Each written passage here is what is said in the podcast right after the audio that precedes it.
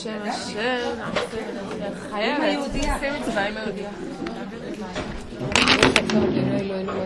שהכל נהיה לדברו. אני?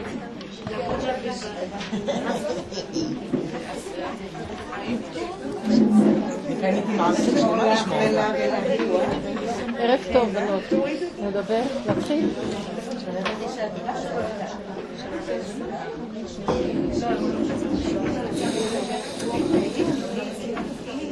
די, די. הנה אני אכנס. תמיד את מקופחת, תמיד. שאני אעמוד? אולי אני אעמוד. אולי יותר נוח לי אעמוד. ערב טוב בנות יקרות. סליחה על האיחור.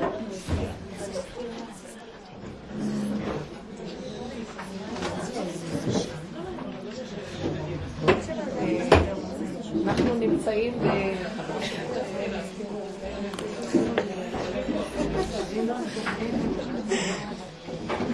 אנחנו נמצאים בתקופת אה, ימי בין המצרים.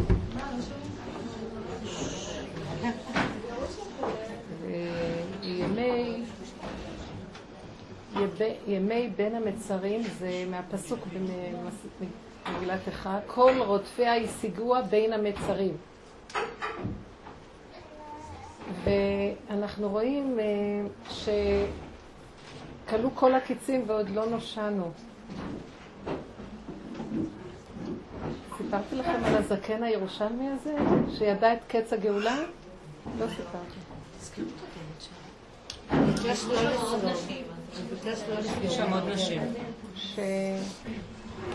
שהיה איזה צדיק ירושלמי, מל"ו צדיקים, שהיה בא לשמח בחתונות, והיה שם גם כן עוד איזה, זה מדובר על המשגיח של אה, ישיבת חברון, ואז רב מאיר חודש, זצ"ל. אז uh, הזקן הזה היה מופיע בכל מיני שמחות של הבחורים שהתחתנו, ומשמח. אחרי, אחרי כמה פעמים הוא ניגש לרב מאיר חודש ואמר לו בשקט, קבלה בידי מהגאון מווילנה, מתלמיד לתלמיד, רב מוולוז'ין וכן הלאה, רב חיים מוולוז'ין, עד אליי, מהו סוד קץ הגלות? ולא מצאתי אף אחד שאני יכול להעביר את זה אליו, רק אליך. ואני בעזרת השם מאוד רוצה להעביר אליך, אבל אני אגיד לך מתי שיגיע הזמן. סוד קץ הגלות, או, ההוא. אחרי כמה חודשים בא שליח. לרב מאיר בשעה שש אחר הצהריים, כשהוא עומד עם הבן שלו לצאת לחופה שהייתה אמורה להיערך בתל אביב. כל זה אמור לפני חמישים שנה. שהוא מחכה למונית, ואז לא היה כמו היום מוניות באות יוצאות עד שכבר מזמינים מונית. ו... אז הוא אמר לשליח הזה, אני לא יכול עכשיו. מחר בבוקר אני מתייצב אצלו ממש בש... עוד לפני עלות השחר. ו... ותאמר לו שימתין לי, אני מאוד מאוד מבקש. בלילה שווק מודענו לכל חי, אותו צדיק, וסודו הלך עמו לקבר. ואני, כשקראתי את הסיפור הזה, זה בספר אה, על המשגיח, יש ספר שכתבה ביתו, הרבנית אזרחי. כשקראתי את זה, נשארתי עמומה ולא יכולתי למצות את נפשי. איך יכול להיות שזה הלך לקבר, סוד שכזה, ומה? ואז התחלתי לדבר עם עצמי כרגיל, הלוא אני תמיד אה, מדברת עם עצמי. ואז אמרתי, מה את מתרגשת? מה הוא יכול היה להגיד? איזה תאריך? באיזה תאריך? צריך בתאריך זה וזה, זה יום הגאולה, או פה נגמרת הגלות? זה כמו לדעת באיזה שעה נכנסת שבת. זה מה שאת צריכה לדעת באיזה שעה נכנסת שבת? את צריכה להכין את השבת, כי תיכנס השבת ולא יהיה לך כל צורכי שבת. אז מה יועיל לך שתדעי? נכון, זה משמח את הלב, או זה נותן לך איזה גבול ואמת מידה. אבל התחלתי להתבונן ולהגיד, אז אין לנו עכשיו את הזמן של סוד הקץ, והיו הרבה מחשבי קיצים, ואמרו חז"ל טיפה חוכם של מחשבי קיצים, חס ושלום, כן, גאונים שכן... אה, אבל אני מתבוננת ואומרת, מה באמת סוד קץ הגלות הזאת? מה סוד הקץ? זה תאריך כזה? אז אם זה תאריך כזה, איך יכול להיות שאליהו נביא פגש, או רבי יהושע בן לוי פגש את אליהו נביא לפני אלפיים שנה והוא אמר לו היום, בתנאי שאם בקולות תשמעו. אז יכול להיות שיש איזה זמן כזה, אבל למה הוא אמר לו היום? וזה העניין שדווקא קשור לזמן שלנו. כל רודפיה השיגוה בין המצרים. כל החורבן זה היסוד של ההתרחבות. המילה חרב ורחב זה אותו שורש. כל הסוד של היום אם בקולות תשמעו, היום, היום, ההווה, עכשיו. אין מניעה מצד הגאולה לקרות כל רגע כבר מתחילת הבריאה. למעשה, לפי מה שאנחנו יודעים, שהקדוש ברוך הוא ברא את האדם, ברא לו את הבריאה, ברא אותו ביום השישי, קצת לפני השקיעה, ואמר לו שעה אחת תישאר בגן עדן, תעשה תיקונים, וכל העולמות מתעלים וחוזרים לשורשם ביום השביעי. והוא לא עשה את התיקון הנכון בשעה הזאת, וכל העולמות ירדו יחד איתו לששת אלפים שנה. זאת אומרת, הייתה צריך להיות שעה אחת של תיקון, לא יותר. זאת אומרת, אחרי שעה הגאולה, אחרי שעה מבריאת האדם, יכולה הייתה לבוא הגאולה. זאת אומרת, אין מניעה מצד הגאולה לקרות כל רגע. מה אם כן המפריע שלה? מה קרה שאחרי שעה לא הייתה הגאולה לאדם הראשון? מה קרה? אכל מעץ הדת. מה הוא אכל מעץ הדת? מה נהיה? נהיה דעת. נהיה התרחבות הדעת. אני חוזרת על זה כל הזמן. התרחבות הדעת זה ההסתרה של הגאולה. זאת אומרת, הגאולה בפוטנציאל נמצאת כל הזמן. והדבר היחידי שיכול להביא אותה לממשות באמת, זה לסגור את עץ הדת. זה לא להשתמש בעץ הדת. זאת אומרת, אין בעיה בטבע של בורא עולם. הטבע לא בגלות, אמנם באמת כל העולם ירד עם, עם חטא אדם הראשון. אבל באמת, מה זאת אומרת ירד? ברגע שהוא אכל, התלבש עליו, יש פסוק בתהילים. הבאתנו במצודה, פרק ע"ו, פסוק י"א כמדומני, הבאתנו במצודה. הרכבת אנוש, שמת מועקה במותנינו, הרכבת אנוש לראשנו. אנחנו כלכודים בפח, אסירי התקווה, לכודים בפח. איזה פח? פח הדמיון. מה קרה לאדם ראשון שאוכל מעץ הדת? נהיה לו דמיון. נהיה לו דמיון של מציאות עצמית. הוא חושב שהוא מציאות. ומעכשיו שהוא חושב שהוא מציאות, אז הוא גם צריך לרוץ אחר אותה מחשבה ולהוציא לפועל את כל התוכניות. קודם כל צריך להתרגש כדי שיהיה לו מניע איך להוציא לפועל. הרגש הוא כמו ה...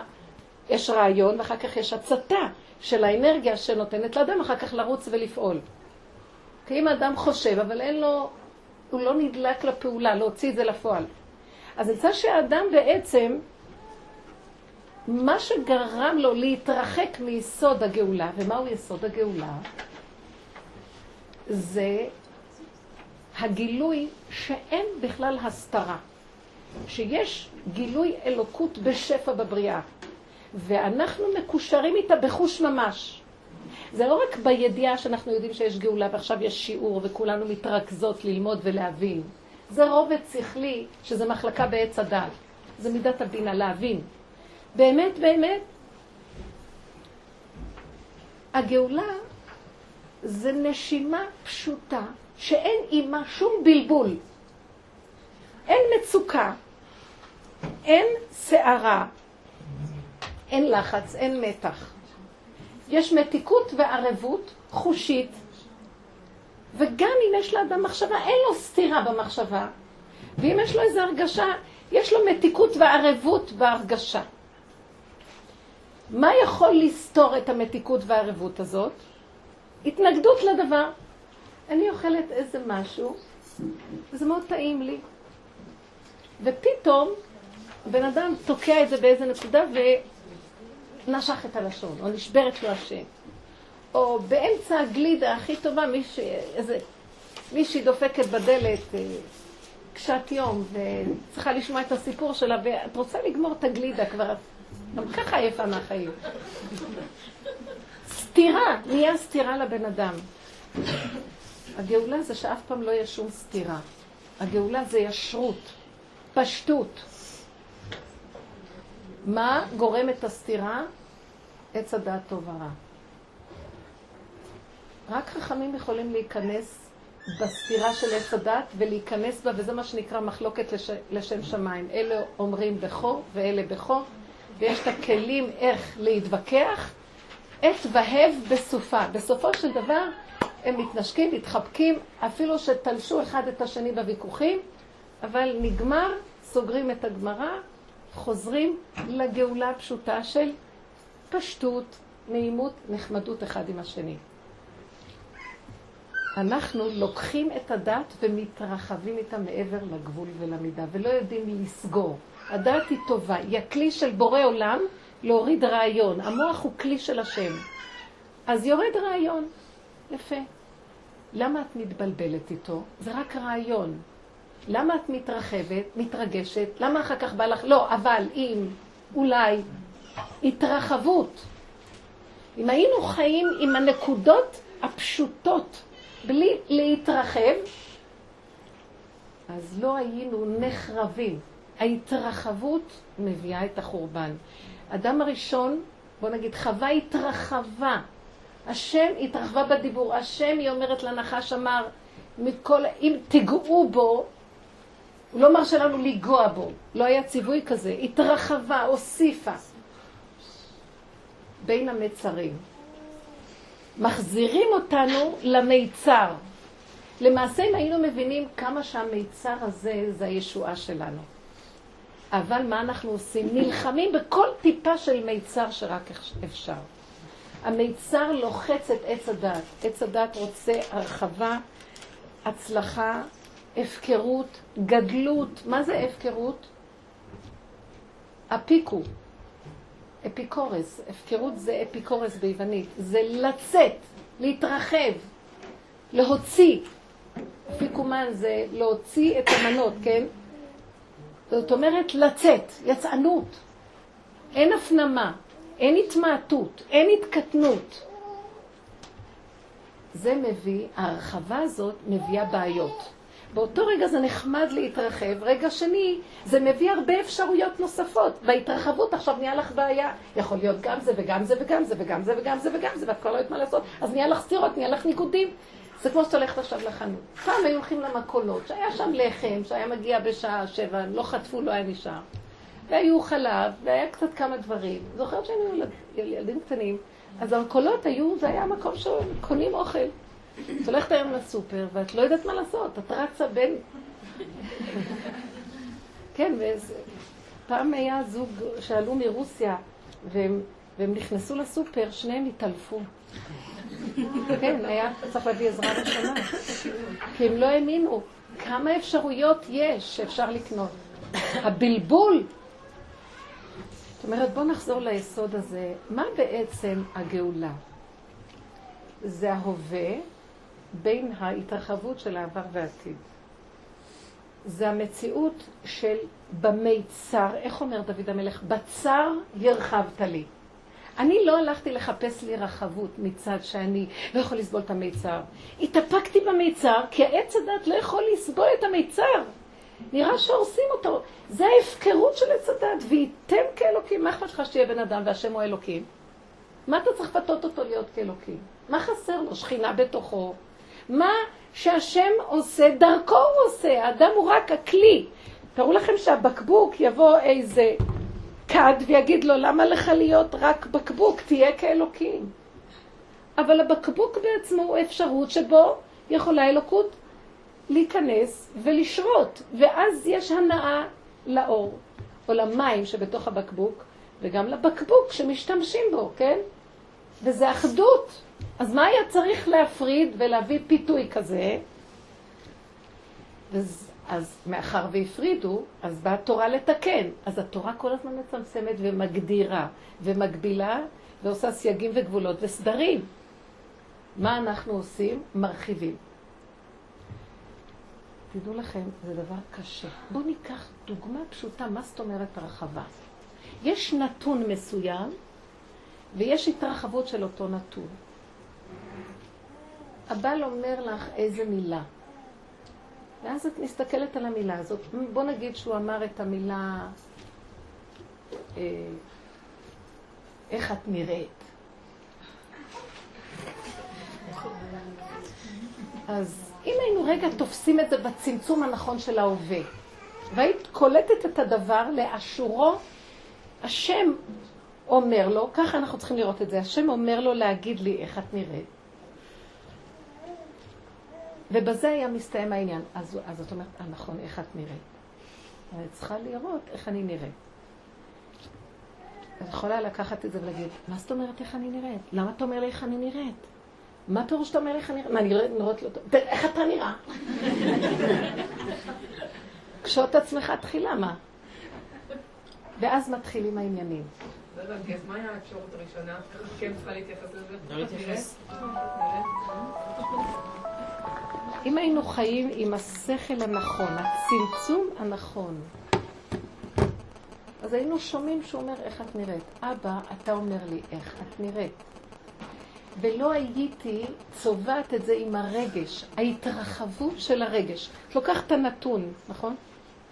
בוא נגיד כל מה שאירע בשבועות האחרונים עם כל הסערה של מה שקרה בעמנואל, מה שקורה בעולם החרדי. נתבונן ונסתכל. הקדוש ברוך הוא ברא אותנו שונים, כשם שפרצופיהם שונים, דעותיהם שונות. ברא אותנו בנים של יעקב אבינו 12 שבטים, וכל שבט הוא משהו אחר מהשני. ובים סוף נקראו 12 שבילים וכל אחד הלך בשביל אחר. וכל שבט הייתה לו עבודה משלו, והיה לו תפקיד משלו, ונחלה משלו.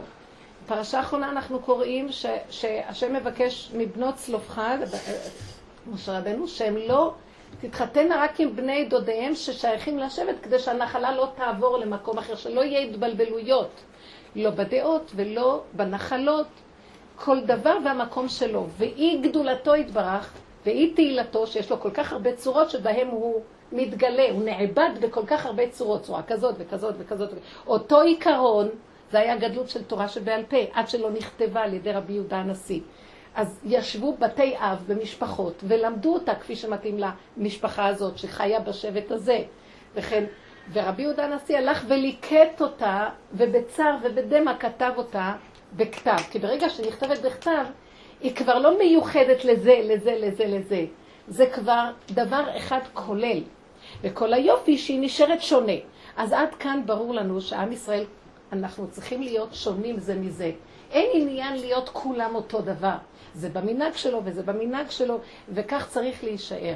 מה אם כן לא בסדר כאן, שאנחנו רוצים כל אחד לשמר את המנהג שלו ואת השיטה שלו? עד כאן זה לא בעיה. זה נתון נכון, נכון? אבל מתי כאן יש התרחבות וגדלות לא נכונה של עץ הדעת? שאני מתחיל לדרג ולפרש שלי המנהג יותר טוב משלך ואני במדרגה יותר טוב, או אני לעומתך במקום כזה ואתה במקום כזה. זאת אומרת, שימו לב איפה כאן הקלקול. לא הקלקול בזה שאנחנו, לא יכול להיות שכולנו נהיה אותו דבר. אין כזה דבר.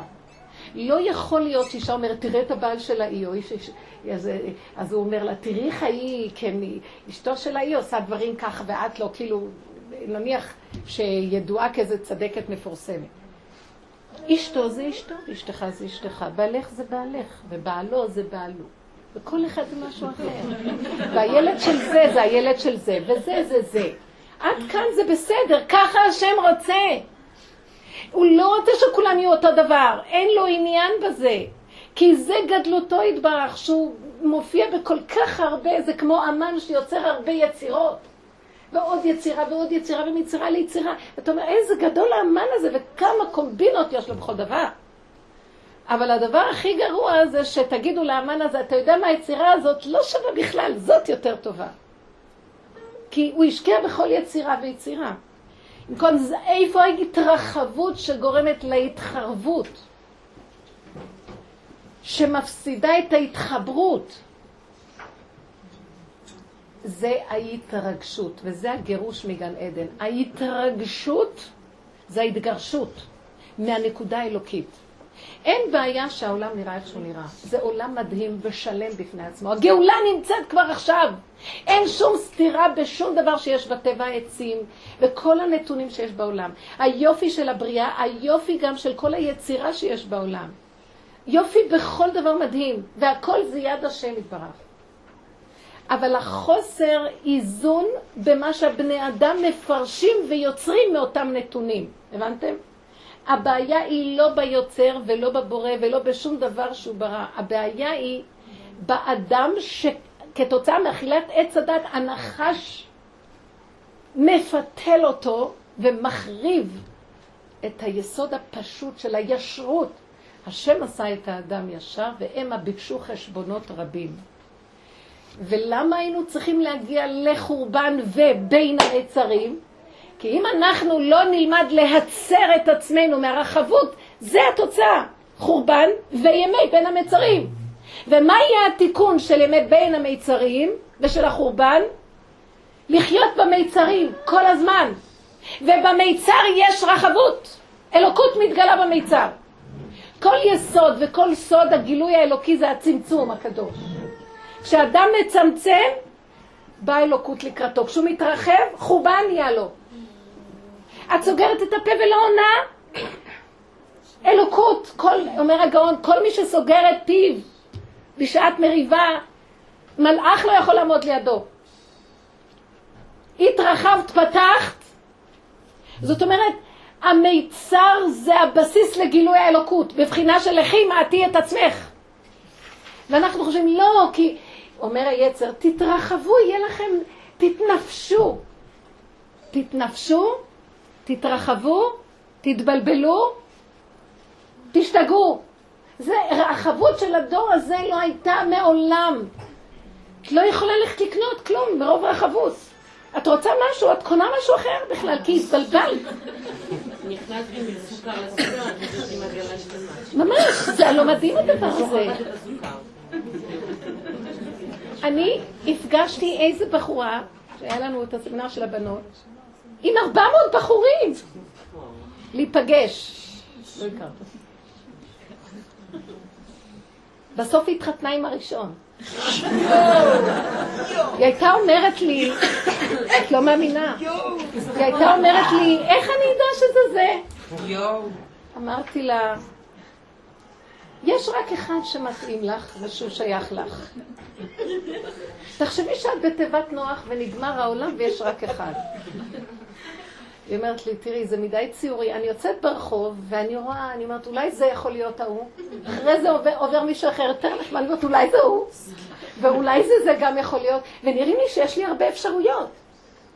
שמתם לב מה קרה לה? התבלבלה. עכשיו, אני, מעבודת אמת, שהקדוש ברוך הוא מזכה לי, אני אומרת לכם, אני מתרכזת, אני בואו נחזור. אני רוצה להגיד לכם, מרוב התלהבות. מה פירוש הדבר? סוד קץ הגלות. סוד קץ החשיבה הזאת. לסגור את המוח, לסגור, לסגור, לסגור. ומה כן? רק תלמיד חכם יכול לפתוח את המוח לפי כללי התורה, בתוך התורה עם החברותה. וכשהוא לומד, גם כשהוא לומד לעצמו זה מסוכן, לכן תמיד יש חברותה, כי יכול לטעות ולהתרחב.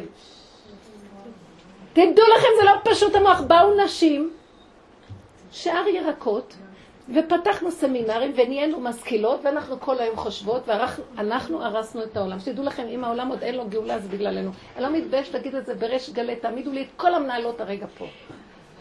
כי אני לא אריה, אני לא אריה שנואם מתוך, רק מתוך קופה של תבן. גם אני עברתי את כל הצרות האלה, ואז אני יודעת, אינש בנפשי, אני יודעת בעצמי את הצרות האלה. זה שקר מאוד גדול.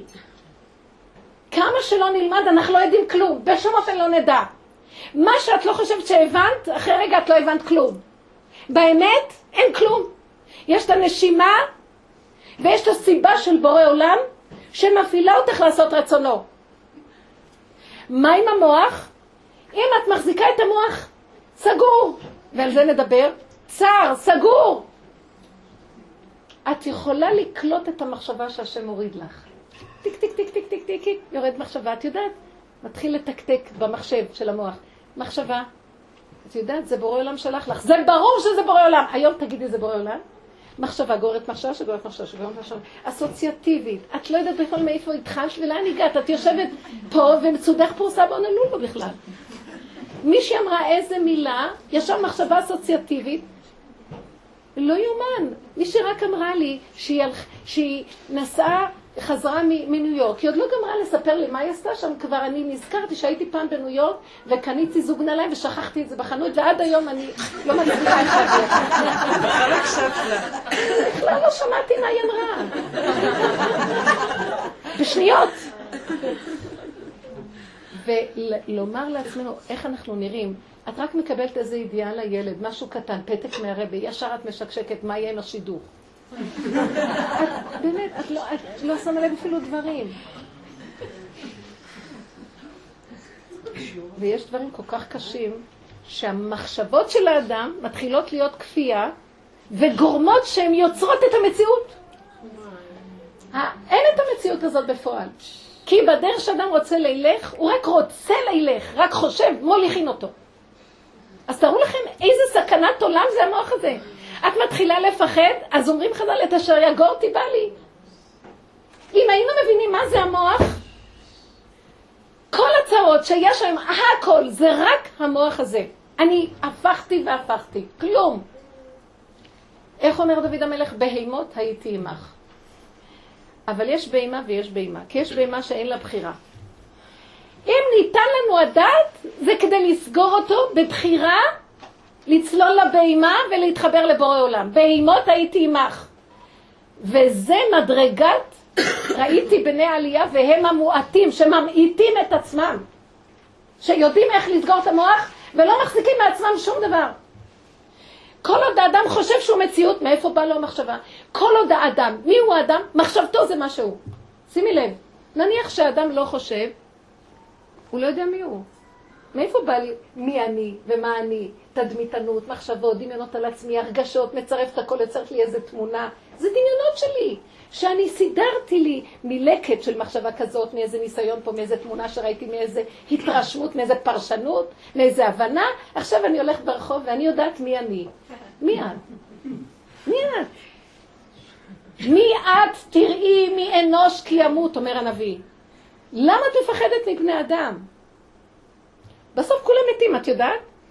למה את מפחדת ממנו? אם היינו סוגרים את המוח, לא היינו מפחדים מאף אחד. אין יום ואין לילה, בלילה אנחנו מפחדים, נכנסים, נועלים את המנעולים. מה ההבדל? החור הקטן הזה של המנעול, החור הקטן הזה עם המפתח הזה עושה את הבן אדם. שמתם לב פעם שזה כל כך מצחיק, בית ענק מונח, אבל החור הקטן הזה מרגיע אותך, הוא נעול. לא, זה פלא עצום הדבר הזה, שמתם לב? מה? זה דמיונות. שום דבר. ואם היינו חיים באמת שכינה, השכינה עוטפת את האדם. כי אם השם לא ישמור עיר, שב שקד שומר. אם השם לא יבנה בית, שב עמלו בוניו בו. וזה מה שהיה בגן עדן. השם היה איתם, התהלכו בגן. מציאות האדם הייתה הנשמה לך והגוף פה הלך, הכל של בורא עולם. אם כן, איפה דאגה מניין? ולחץ למה? ומה חסר לי? כלום חסר בבית המלך משהו? בא עץ הדת, אכלו מעץ הדת. קודם כל נכנסו לדמיון. הוא ראה שהוא ערום. הלו, קודם הוא היה ערום, אז למה אתה מתבייש? נהיה בושה. אם אתם, אה, אם אתם בודקים, בודקים בעצמכם, רואים שיש לכם בושה, לא נעים לך ממה שאמרת לשני, מה הוא יחשוב עלייך. זה כתוצאה מהבושה של עץ הדת, אכילה, גאווה, גדלות, דמיון של מה שאני, כל היום אנחנו מתנצלים ומתרצים ומצטדקים. סליחה שאני כזה, זה לא, זה רק במקרה. מחר זה יהיה יותר טוב. תראה, אני, כל היום אנחנו מתנצלים. מי שהולך עם האמת לא מתנצל על כלום.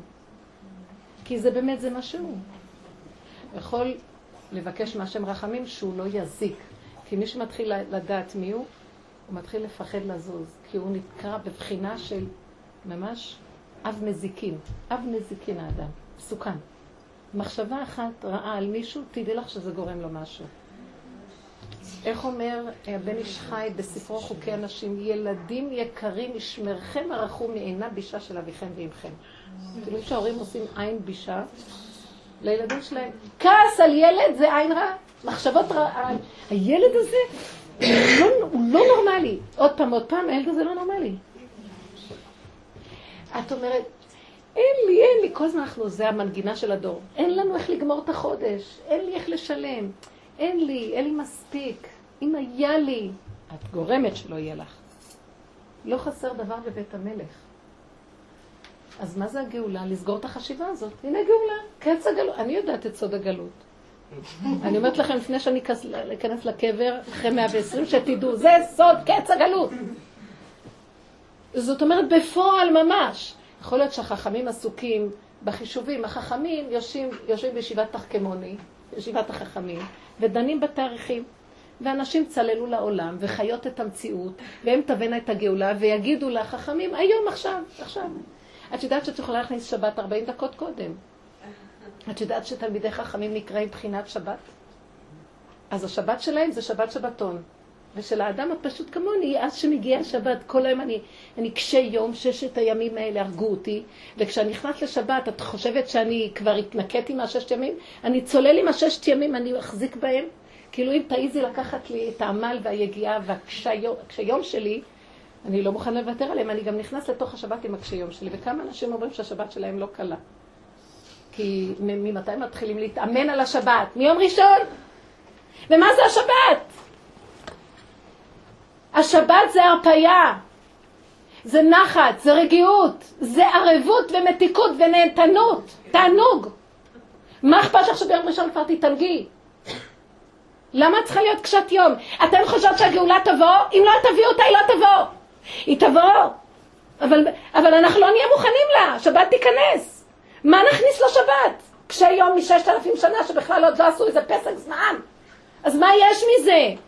אוי לאותה בושה וכלימה, ואוי לנו מיום הדין והתוכחה של אותו רגע שככה זה יהיה. השם רוצה לזכות, אבל תדעו לכם, כל עניין הגאולה זה בחירה של האדם, כי השם גם יכול, בכלל למה הוא הביא אותנו לעולם ונתן לנו בחירה ונתן לנו אה, אה, התנגדויות ונתן מצוות תעשה ולא תעשה כדי, כדי להיות זכאים על ידי עמל והגיע של הבחירה. אז אם אני אגיע אלף השישי, אני מחכה לו. אבל לא בחרת להיגאל. מה, למה אתן מחכות בכלל? אני רוצה להגיד לכם את האמת, אני לא מרגישה בין המצרים. אני מדברת לבורא עולם ישר, ריבונו שלנו, נגמר אצלי בין המצרים. אין לי בין המצרים. אצלי, אין, אני לא מרגישה בין המצרים. אני אסביר לכם מה אני מתכוונת. אם אדם חי, ואני משתדלת בזה מאוד, לא אגיד שאני מונחת שם, אבל אני מתאמנת בכל מאודי, מלשון אמונה. ככה. ככה זה, זה גאולה. ניגון? מה ההתאמנות? הגעתי למקום, אני פותחת את הלב ואומרת לכם, שאני לא מסוגלת. לפני השיעור, באמת, נבדוק עכשיו. דווקא נחמד, מה יש? זה ככה. אמנם בין המצרים, אתם יודעים, היום זה מנגן חופשי חופשי כבר. באמצע האוטובוס מנגינות יפות. אני הגעתי למקום שהנפש שלי לא יכלה יותר לסבול צער. לא יכולה יותר לסבול צער. אתם יכולות להבין את זה? אולי אתם עוד יכולות לסבול. אבל אני לא יכולה יותר לסבול צער. אם אני עוד אסבול צער אחד, אני אמות. ככה אני מרגישה. אני אומרת לו, ריבונו של עולם, האם בראת אותי כדי למות? זה הטעיה של עץ הדת, שהוא משכנע אותי שיש צער. אין שום צער. בטח שיש צער לאנשים, כי הבני אדם רוצים להצטער. תשלים, תקבל, תגיד זה מה יש, נגמר הצער. לא, את לא מבינה, זה לא יכול להיות ככה, זה אולי, אולי נעשה ככה, זה יהיה ככה, ואולי נעשה ככה. טוב, אף אחד לא מתנדב מיד לוותר על הצער. אנחנו הלא חולים, חולי נפש אנחנו. אנוש הלב, עקוב הוא מכל, לא, עקוב הלב, אנוש הוא מכל, מי ידענו? הלב שלנו חולה. אז אנחנו לא בקלות מוכנים לוותר על המוות הזה. תדעו לכם שזה מאוד קשה, אנחנו חולים כפייתיים. אבל לפחות נתעורר להבין כמה אנחנו סובלים. האם לא נמאס לנו לסבול? תתבוננו ותראו. למה אנחנו מתנדבים לסבול? אה, אני רואה, מתי הבן אדם מתנדב לסבול? הוא לא מתנדב בהכרה, הוא פשוט לא יודע. הוא נדמה לו שזה לא נורא, עוד קצת, הוא רק יחפש איזה פתרון, הוא רק יסדר עוד קצת ככה, הוא רק קצת יתלבט, הוא רק קצת יחשוב, הוא רק קצת ינסה לסדר את הבלבול. אני רק מתחילה להרגיש שמתחיל להיות איזה סערה, בלבול, משהו. אומרת, לא. אני בהמות עמך, בהמה. בהמה זה טוב, מה יש? בהמה לא יודעת, לא שומעת, לא רואה, חיה את הנשימה הזאת, גואה להשם, קבלת מה שהיא רוצה, נהנית כמו תינוק קטן, ושלום. ריבונו של עולם, הבריאה עליך לא עליי. אני יכולה לעשות אם זה הולך חלק. מה שהכי קטן לא הולך חלק, תחפש פריירית אחרת שתתרגז. אם הבן לא רוצה לעשות מה שאת רוצה, אז תפסיקי לרצות. לא, זה מאוד חשוב. קודם את תחי, לא אמות כי אחיה. הנה הגאולה. פשוט, דברים קטנים פשוטים.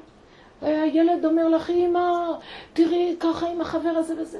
מותק, ישר, ישר סכנה. אני, כל הלוח בקרה מאותת, ווי, ווי, ווי, ווי, ככה תזהרי, תזהרי. מה תזהרי? לא להתערבב איתו. אם הוא רוצה, אני צריכה להילחם לו את מלחמתו עם החבר, כי הוא רוצה שהחבר יעשה ככה, שהחבר לא עושה ככה. מה אכפת לי ממנו בכלל? ומה החבר שלו, ומה כלום? אם אני משחררת, אבל מה כן, אני נותנת לו תחושה שאני איתו, רק אני לא יותר מדי איתו. קודם אני ואחר כך הוא. אני לא אמסור את עצמי על השקר. כי אם אני אחיה טוב, גם הוא יחיה טוב. אז אם אני אתאבד איתו, שנינו ניפול לבור ונמות. ואם אני אשמור את עצמי ואשאר בשמחה, ואני לא יודעת, מה אתה מתרגש? מה קרה? למה אתה עצוב? מה, מה חסר פה? אז גם הוא יבוא ויגיד, נכון, לא חסר כלום. אז האם זה אנוכיות? לא. זה להצ... להיצמד לצמצום, המוח משגע את הבן אדם.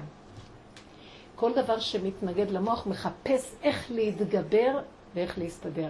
זה רק החכמים ישבו עם המוח ויחפשו איך להקשות על הקושייה ואיך לתרץ ואיך למצוא בסוף את הנקודה שמחברת את הכל, תיקו. אנחנו לא נתעקש, בייחוד הנשים, כי בנפשנו הדבר. כשאנחנו מתחילות להתעקש, אנחנו נהיות חולות, עצבניות, ישר הרגש, ישר הדמיון מתרחב, ישר הסערה, ישר כלי הגוף מתחילים להיחלש מפעם לפעם לפעם, נהיה חולי. חולי, אדם לא יודע אפילו למה. למה אנחנו מתנדבים על זה? הנה לך הגאולה בפשטות. אני אומרת לו, ריבונו שלם, אני לא מסוגלת לסבול את התקופה הזאת של בין המצרים. אני לא יכולה לסבול שום דבר של כעס, כאב ורוגז. ריבונו של עולם, אני לא זוכרת שהיה פעם בית מקדש, ואני לא יכולה להצטער על דבר שאני לא זוכרת. ככה אני אומרת לו. אני יכולה ללמוד שהיה פעם בית מקדש, את זה עשיתי כל הדורות וכל החיים.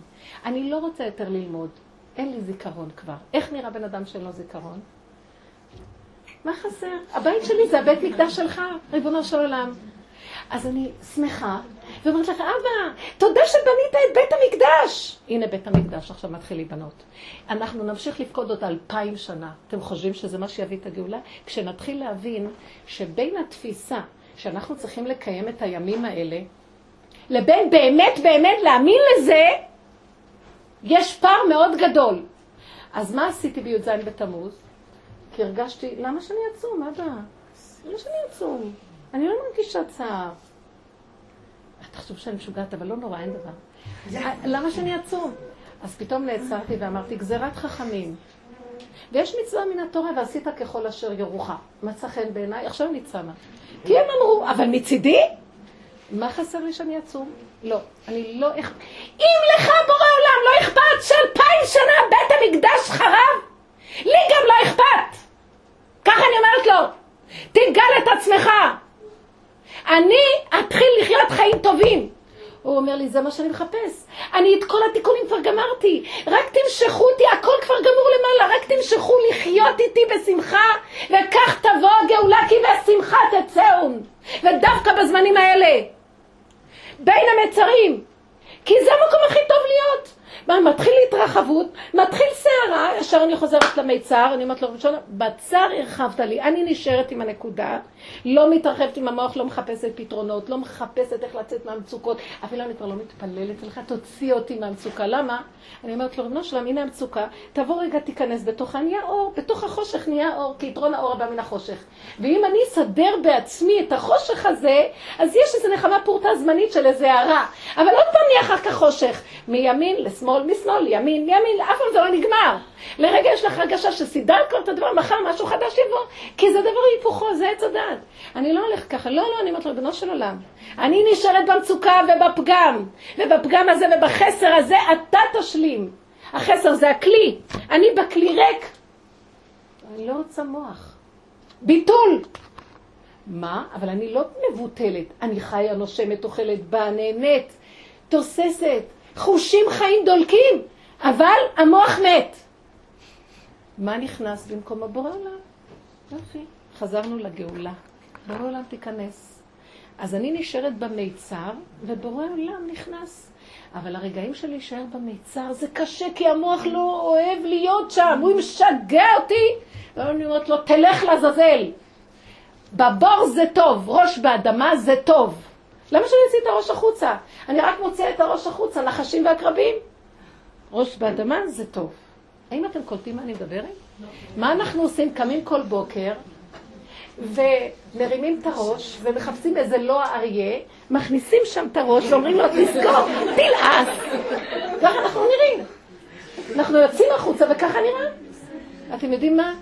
למה חז"ל אמרו כל כבודה בת מלך פנימה? למה הם הציעו לנו אין דרכה של אישה לכבוש? כי אנחנו יונות פוטות אין לב, מיד, מתרחבות, מיד, נופלות, בלי, בלי לחוץ המים. ועוד חושבות שהולכות לכבוש את העולם ולסדר אותו. אין סכנה יותר גדולה מזאת. אם היינו מבינים מה שאנשים צריכות לעשות בדור האחרון, היינו רק הולכות צמצום אחר צמצום, בתוך לכי ומעטי את עצמך, ושם החיות הכי טוב, שכינה נמצאת שם, מתחברות עם השכינה. אם את מתחברת עם השכינה, אז מה אכפת לך? אם שק שמיים שם אתה והציע שאולי נקע. הוא נמצא בשול תחתיות, נמצא בכל מקום, ואם הוא נמצא שם, אז כבר נגמר השול תחתיות. מה אכפת לי איזה מקום זה? אם הוא נמצא שם, נהיה אור גדול, כלום חסר בבית המלך? אז למה לי לרוץ שמה, שמה נמצא השם? לא, לא פה, שם, שם. כל היום אני אומרת, אם רק היה לי, אם אני רק זה, שם יהיה לי יותר טוב, שם יהיה לי... לא, איפה שאני עכשיו זה הכי טוב, אבל יש כאן איזה מצוקה. תפרקי את המצוקה, תשארי באותו מקום. המצוקה היא רק במוח. אין מצוקה במציאות. זה בדמיון. אני מכירה שני אנשים, ששניהם לא רואים טוב, וזה הולך ומידרדר, ממש במרחקים אחרים. אחד שבור לרסיסים, ואחד בנה את עצמו בתוך המציאות הזאת, ויש לו עבודה, והוא רץ ובא והולך ורכש את כל המידע איך לפתח את החושים האחרים כדי לפייס את הצד החסר. ואני מסתכלת על שנייה ואני אומרת, רגע, רגע, רגע. ההוא בא, אומר לי, אין לי חיים. למה? כי אני לא, אני במצב של הידרדרות ראייה. אז אני אומרת לו, אתה יודע, גם ההוא, זה לא, לא, לא, זה קשה מאוד לחיות ככה. אני אומרת לו, תראה, לשניכם יש את אותו נתון. לך יש דמיון שגורם לך שהנתון הזה מביא אותך על הפנים, והוא לקח את הנתון הזה, זה מה שאמרו בפרק ס"ח, מושיב יחידים ביתה, מוציא אסירים בכושרות. מי שרוצה עושה מהחיים בכי, מי שרוצה עושה מהם שירה. אני לא, אני לא, שהשם לא יעמיד אותנו בניסיונות. אבל היא הנותנת, שאם אני לא רוצה להיות בניסיונות, תתנדבי להיות בניסיון. מה הכוונה? תתנדבי להיות בצמצום. זאת אומרת, אם את לא רוצה בפועל שיבוא לך משהו, תחשבי שאת כבר נמצאת שמה, ואל תצאי בכלל החוצה. מה הכוונה? אני לא מחפשת את הניסיון בפועל. אני מתנהגת כאילו יותר טוב לי בכלל לא להוציא את הראש החוצה, כי כבר שם יש ניסיונות. אני לא יוצאת לניסיון ואז בא הניסיון. עוד לפני שזה בא, תישארי בפנים ואל תצאי. שם, אז מה אני בבור אני אשאר? איזה חיים אלה? שם יש שכינה. בחוץ יש דמיון שנראה כאילו מרחיב ומזמין אותך החוצה, ואחר כך את לכודה בפער. הבאת מצודה, הבאתנו במצודה. אז מהו סוד הגאולה? בנות יקרות, כל האיסורים והצרות שבאים לקראת הסוף, שאני קורא חבלה של משיח, זה ככה. אין לך לאן ללכת. אין לך שום פתרון למצב. אין היום פתרון לשום דבר. אנחנו עוד במוח חושבים שיש פתרונות ומרחיבים את האפשרויות, אבל זה הכל אחיזת עיניים שיגונית. אני מסתכלת בנקודה ואומרת, לא חסר דבר בבית המלך. כל מה שחסר זה אני החורבן של עצמי. אם אני מתחילה לחשוב, שם אני נופלת. לא רוצה לחשוב. מה אני עושה? סוגרת את המוח. אז איך את חיה? אם את סוגרת את המוח, את מתחילה לראות דבר מאוד מעניין. יש חיים שלמים, ואת רואה אותם, הם באים לקראתך. הסיבות מסובבות אותך מה את צריכה לעשות ואיך לעשות. את לא צריכה לחשוב מה לעשות. ואם באה איזו סתירה ואת לא יודעת מה לעשות, אז תוותרי על המאבק, ותגידי, לא אכפת לי, או ככה או ככה, מה שיהיה, העיקר שזה יהיה חלק. הבנתם מה אני מדברת? תנו לי דוגמא. ברגע שיש קושי, זה הסימן שזה לא... זה לא יפה מאוד. קושי, מצוקה, לחץ, מתח, עצבנות, בלבול, לעצור. רוורס, צעד אחד רוורס, להיכנס כאילו במיצר, ולהגיד, ריבונו של עולם, אם הבאת לי, וככה היו החיים הצדיקים האמיתיים, אם הבאת לי איזה הפרעה, אתה לא רוצה. כי בקלות הכל יכול ללכת. למה אתה מפריע או מסבך את דרכי? אני לא הולך שמה. מי שיש לו כוח שילך, אני לא. השם לא רוצה כוחנות. לא בכוח אמר השם כי אם ברוחי. השם רוצה להתגלות. תנו לו כלי. הכלי זה הרפייה. הכנעה, השלמה, התמעטות. מה רע? מה יהיה עם הבעיה? אתם יודעות שאין לנו סבלנות? אתם יודעות שהיא תיפטר לבד? אם היית רק קצת ממתינה, לא היו בעיות בכלל. אין לנו סבלנות, ואנחנו יוצרים את הבעיות, כי אין לנו סבלנות. לא, מוכרחים עכשיו לדעת, כי אם לא עכשיו, אז מה יהיה? שבי, יום, יומיים, שבוע, שבועיים. אתם יודעים שזה יעלה? רוב הבעיות נעלמות. אם תשימו לב, רוב... לא, אין לנו כסף, אז מה נעשה? תחכי. אז צריך לשלם. אבל אין לך כסף, אז מה תעשי? אז אני, אנסה לחפש. את יכולה למצוא? לא. אז למה את לחוצה? כי צריך לשלם. את יכולה לשלם? לא. אז מה תעשי?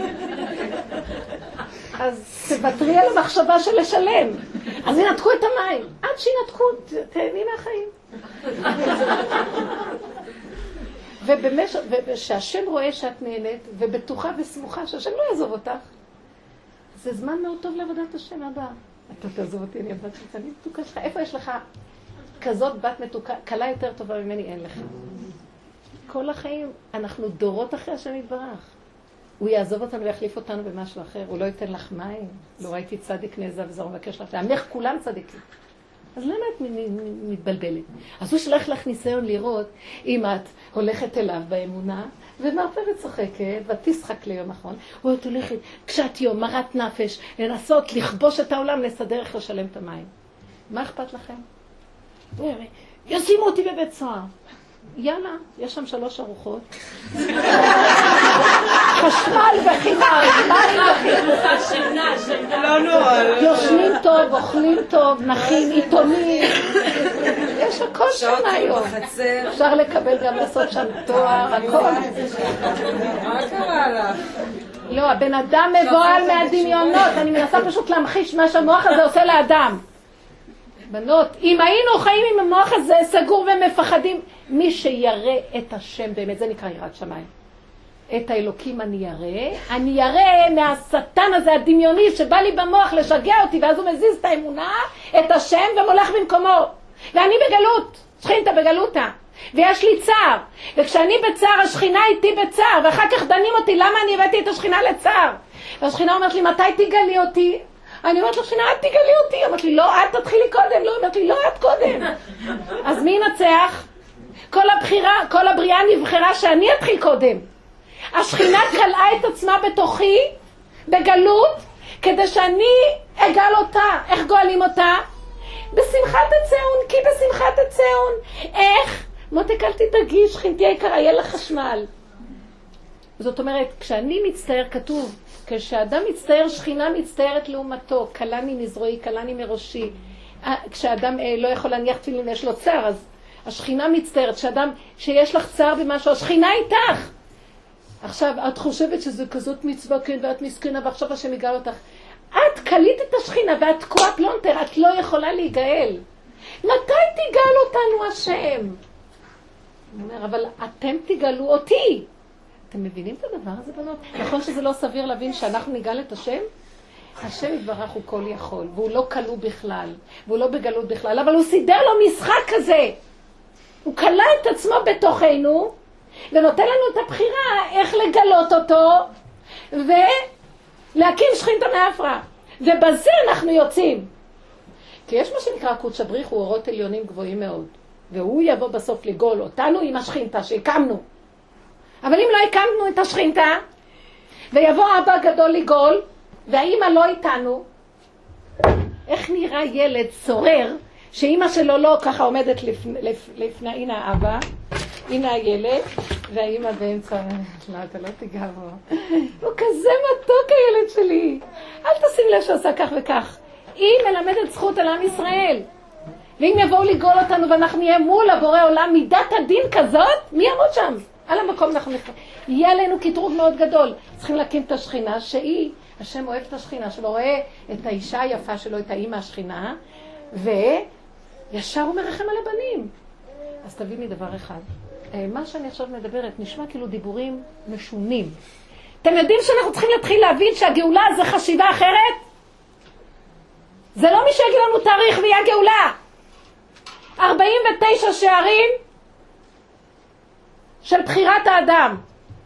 השער החמישים זה לא עוד שער אחד ונג... ונבוא לגאולה. שער החמישים זה משהו אחר לגמרי. 49 שערים עם הדעת שהתורה מסווגת לנו. חלום עץ הדעת טוב ורע, ועכשיו כל תיקון התורה הולך בדיוק באותה צורה. שכר ועונש, זכאי וחייב, טמא וטהור, כשר ופסול, מותר ואסור, כן? מצוות תעשה ולא תעשה. ולפי זה אנחנו מתקנים את עץ הדעת טוב ורע. שער החמישים, אז, אז זאת אומרת, ב-49 שערים אני צריך עוד להיות עם אני, עם דעת, שכל הזמן מסווגת ומתגברת. עשינו את כל זה למכביר כל הגלות. לקראת הסוף, העבודה תהיה אחרת לגמרי. נגמרו את 49 שערים. מה עכשיו? נראה לך עוד שער קטן אחד נתאמץ וכבר נגיע לחמישים. לא. עכשיו את צריכה להרפות משער 49, 49 שערים, ולהתחיל לקנות מצב שאת בכלל לא מכירה אותו, שער החמישים, זה כמו שתגידי, הלידה. אישה ש, שעוד לא ילדה, הריון ראשון. היא לא יודעת לקראת מה היא הולכת. נכון, היא יודעת, הריון, כולם מדברים, הדת שלה יודעת. הלוא זה פיצוץ אטומי. מה הקשר בין הבטן הזאת, התפוחה, לבין מה שיוצא? נכון? אי אפשר בכלל להבין שזה יביא את זה. זה אנחנו יודעים, לומדים. קחי גבעול שצומח מהאדמה. אלים, ופתאום בוקר אחד יוצא פרח. מה הקשר של הגבעול? מה הקשר של העלים? מה הקשר של כל המהלך הזה לפרח שיש לו צורה אחרת, צבע אחר? זה לא פיצוץ אטומי, זה שני דברים שונים בסוף. שמתם לב? עוד הגבעול יש לו איזה מהלך של התפתלות והתפתחות שאת יכולה לצפות, יצא עוד עלה כזה, והגבעול הוא ירוק והעלה הוא ירוק, וזה דומה, זה שייך למשפחה. מה קשור הפרח פתאום? וזה שער החמישים, זה חשיבה אחרת לגמרי. כל השערים שעוד את היית מציאות ואת נאבקת בין הקל לרע ולבחור בטוב ולסור מהרע, בשער החמישים אין בכלל מקום כזה. יהיה בלבול לא נורמלי, לא תוכלי לבחור כלום, לא תדעי מה לבחור, יהיה ערבוביה נוראי. ערב מלשון ערבוביה, ערב האלף השישי. מה תצטרכי לעשות? אוי ואבוי למי שמנסה לרוץ במקום הזה, זה כמו מערבולת ולנסות לסדר משהו. תעמדי על עומדך ותעשי רוורס. ותגידי, אני לא יודעת. אתם יודעים איזה קשה זה לאדם ש-49 שערים רק מצפים ממנו לדעת, ופתאום עכשיו צריך ללמוד להגיד, אני לא יודע? אתם יודעים כמה שזה קשה? אז לכן מתחילים אנשים. כי אנשים אומרים, אומרות, ברור שעשני כרצונו, אני לא יודעת. לנו באופי יש לנו את המקום הזה יותר בקלות, אבל שימו לב מה קרה לנו בדור האחרון. יגידו לך שאת לא יודעת, בוא נראה. שהבת שלך יגיד שאת מדברת שטויות, בוא נראה איך תרגישי. אני לא יודעת? האני כל כך גדל והתרחב, בייחוד בגלל ההתרגשות שיש לנו והדמיון הרחב אצל האנשים יותר מהגברים, כי עלינו חל חוק אכילת עץ הדת יותר ברחבות מאשר לאדם. אנחנו התקללנו ביותר. לכן העבודה היא לסגור ולצמצם, ולא להתרגש ולהגיד, אני לא יודע, אני לא, אני לא, אני לא יכול. כל המאמצים שעשיתי, אחר כך ראיתי, כשנעצרתי ואמרתי, אני לא יכולה, שם הייתה הישועה הכי גדולה. אני לא, אבא רק אתה. אני לא, אבל אבא זה אתה. אנחנו לא יודעות להרפות ולהגיד אני לא. אולי את זה ואולי את זה ואולי את זה ורק את זה, ואיזה כוחנות, ואיזה חרדות, ואיזה פחדים, ואיזה, מה מניע אותנו לעשות פעולות? החרדות והפחדים, והדמיון. אולי, אולי השם לא, לא אולי השם ישנא אותי, אולי הוא לא אוהב שאני עושה ככה. אני, כל פעם שבא לי אולי, אני אומרת, נכון, מה אכפת לי שישנא אותי? אני לא יכולה. אם את אומרת את האמת ככה, מישהו יכול לשנוא אותך? אתה צודק, וזה מה שאני. אל תהיי צודקת, תלכי עם האמת. הגאולה נמצאת במקום שתעצרי ותרפי, ותוותרי על החשיבה. שבי בנחת על הכיסא ותהני. אתם יודעים איזה קשה זה? אתם אומרים, אה, הכל זהו, זה הכל. בבקשה, נראה אותך עושה את זה. בבקשה, נראה אותך שיש לך איזה משהו שסותר, או משהו ש... ואז את מתעקשת לא להתערבב עם החיים, לא להתערבב רגשית. ואז אולי להגיד ריבונו של עולם. אז תביא ישועה למצב הזה, הבן אדם עכשיו בצער. ריבונו של עולם, את קודם כל צריכה להחזיק את עצמך נוטרלית. אתם מבינים כמה שזה קשה? תנסו. איזה שכינה תרד עליכם, איזה רגיעות תביאו לבית, וזה יסוד האמונה, וזה יסוד הגאולה. ככה יוצאים לגאולה. ככה נכנסים לשבת. את לא נכנסת לשבת רק כשאת מוכנה, 40 דקות קודם. הכנסת את הגאולה קודם. ככה נכניס את הגאולה. נכניס חשיבה אחרת, נשדרג את המחשבה. זה סוד קץ הגלות. כי אם נלך ככה, לא ייגמר הגלות. אתם יודעים שיש סברה, שיש ששת אלפים שנה נוספות. כתוב על משה רבינו. חוזרים בגלגול. נעשה ארבע סמינרים רצוף, ואז אפשר לחבר. חוזרים, כתוב שמשה רבנו השלים את עצמו בשמיטה הקודמת, המקובלים קוראים לזה שמיטה, ששת אלפים שמיטה. אז יש שש, שש, שש, יש, יש שש פעמים שש, שזה ארבעים ותשע, ואחר כך היובל. יש יובל של ששת אלפים. שש, שש, שש, שש, שש. חתונת זהב. בנות יקרות, אנחנו צריכות לרצות, ריבונו שלם תגאל אותנו, תרפו. זה כמו לידה. והמילדת צועקת, תרפי כבר, מה את מתכווצת? תשתחררי, תרפי. אל תצעקי, מה את צועקת? הצעקה צריכה להיות נכון. הצעקה יש לה מקום בין הבלבול של המוח לבין הרצון להיות בשחרור. אז יש מאבק, כי המוח לא נותן לך. אומר לך, משוגעת. אז מה יהיה עם הבעיות? אז אה, מה, אין בורא לעולם? אז אם, אם פעם הייתי חושבת, בא לי ניסיון כדי שעכשיו אני אבחר אם אני אעשה ככה או ככה, זה הבחירה. היום אני אומרת, בא ניסיון כדי שאני אבחר לא לעשות כלום ולהחזיר את זה אליו. זה הזמן האחרון, זה השער החמישים, זה השפה של שער החמישים. לא עושים כלום. בשער החמישים יושבים, מנוחה, שבת. אתה תעשה הכל. מה זאת אומרת אתה תעשה? אה, השם לא גוף, לא דמות הגוף. הוא יסדר סיבות, הוא מסובב סיבות. סבלנות. ראש האמונה זה סבלנות, אין לנו סבלנות.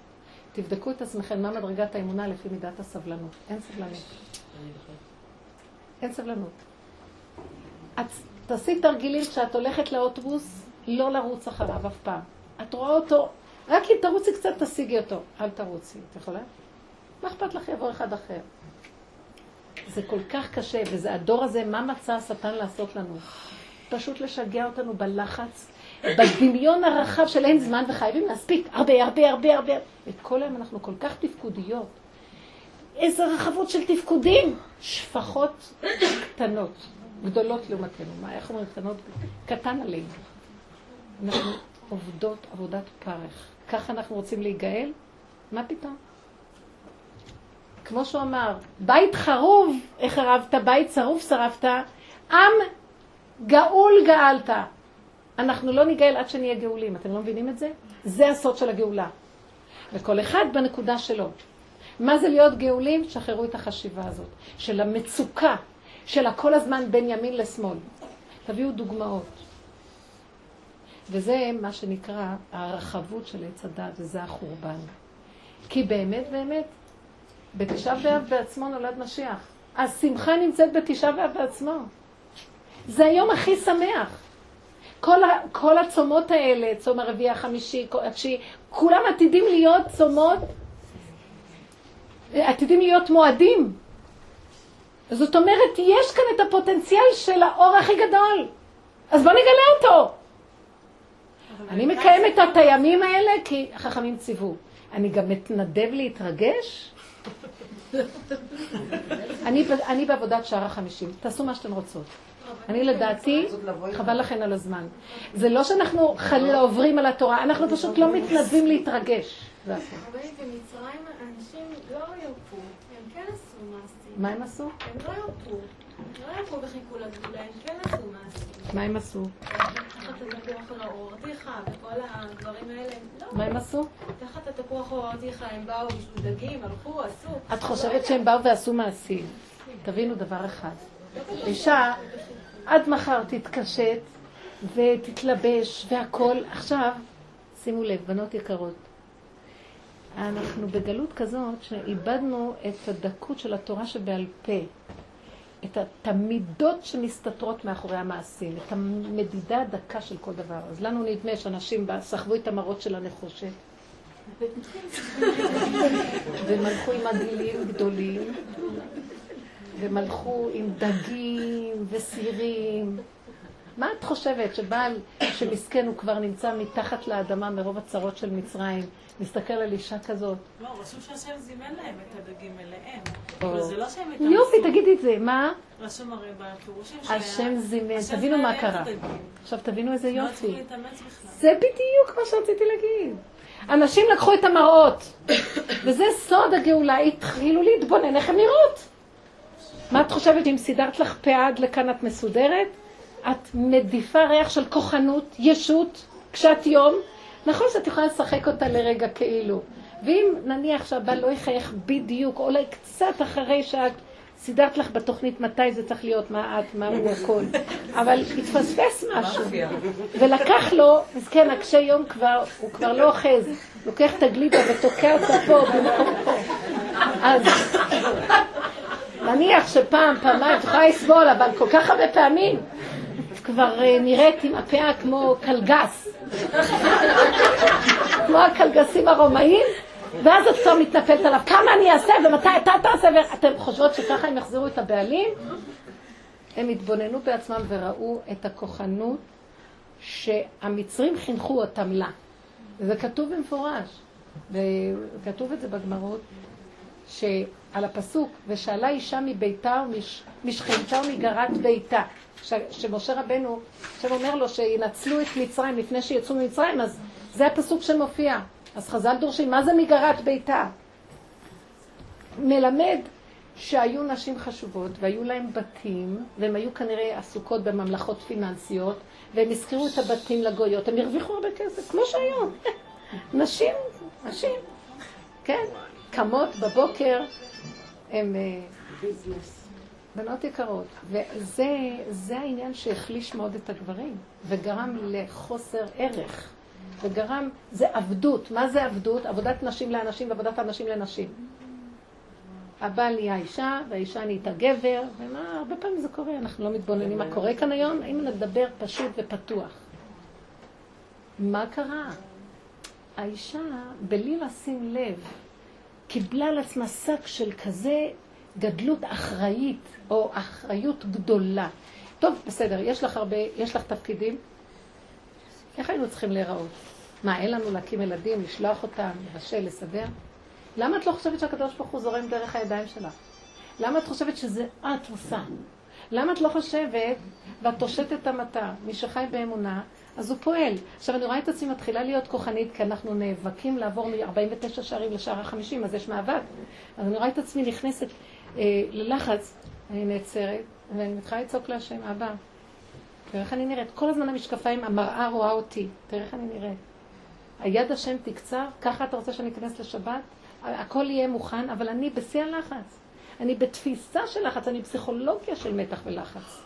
אז גם אם תיכנס שבת, אז הגוף נכנס לשבת, הנפש עדיין בגלות. אז ככה אני גם זוכה את השבת לקבל. זאת אומרת, ליהנות מהזיו של השבת ברמה הזאת. אז תרחם עליי ותעזור לי, אבא. אבל אתה יכול לעשות הכל. אני לא רוצה להיות קשת יום. אני לא רוצה להיות תפקודית. אני רוצה להיות בת מלך שמכינה למצוות המלך. ברכות, בנועם, במתיקות, בערבות. בסבלנות, ב- לא בלחץ, לא בכמויות, לא כמות של עבודה. אבל יש הרבה ילדים ויש ברוך השם שצריכים לאכול, ברוכי והכל. אז מה? השם בשנייה, הוא עושה ככה, הוא מצייר לך את הכל. הוא מסדר, את לא מרגישה, את לא מבינה שאת לא מרגישה. ואז שמתי לב, האני שלי במוח הוא המרגיש. ברגע שאני סוגרת אותו, אני מתעלת להשם, מוותרת על הלחץ, מוותרת על הכלום. אני עושה פעולות, שולחת יד, רגל, עושה, הוא נכנס. אני לא מרגישה זמן, מקום, כלום. אני לא יודעת אחרי כמה זמן מי עשה את כל זה. מי סידר את כל זה? אבא, תודה.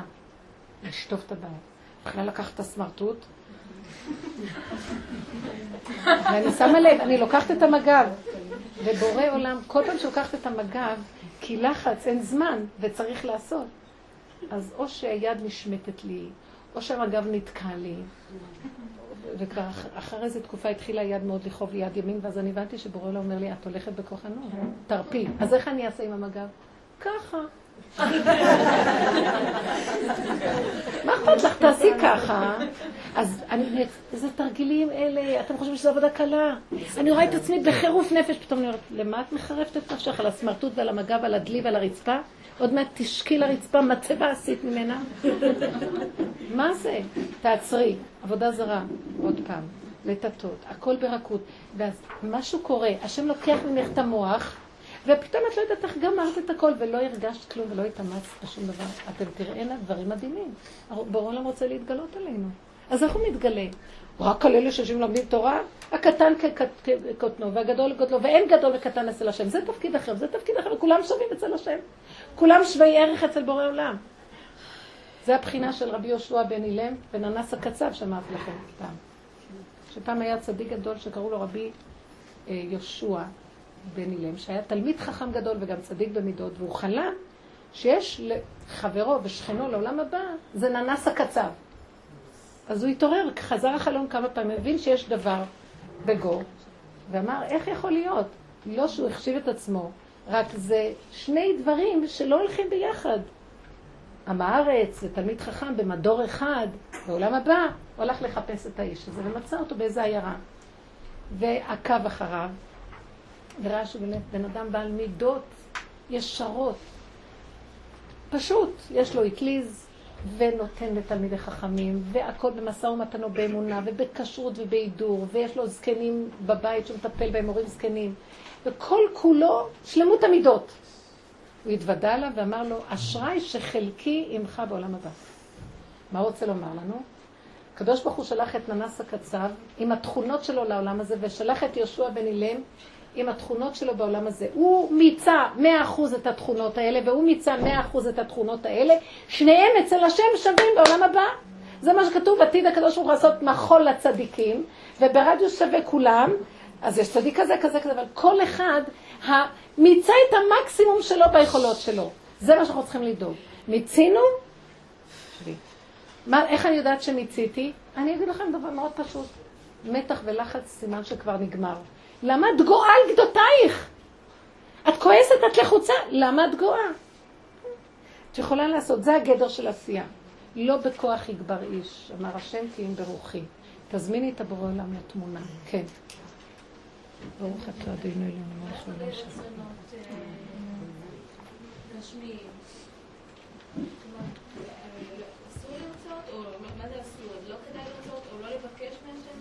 שמה?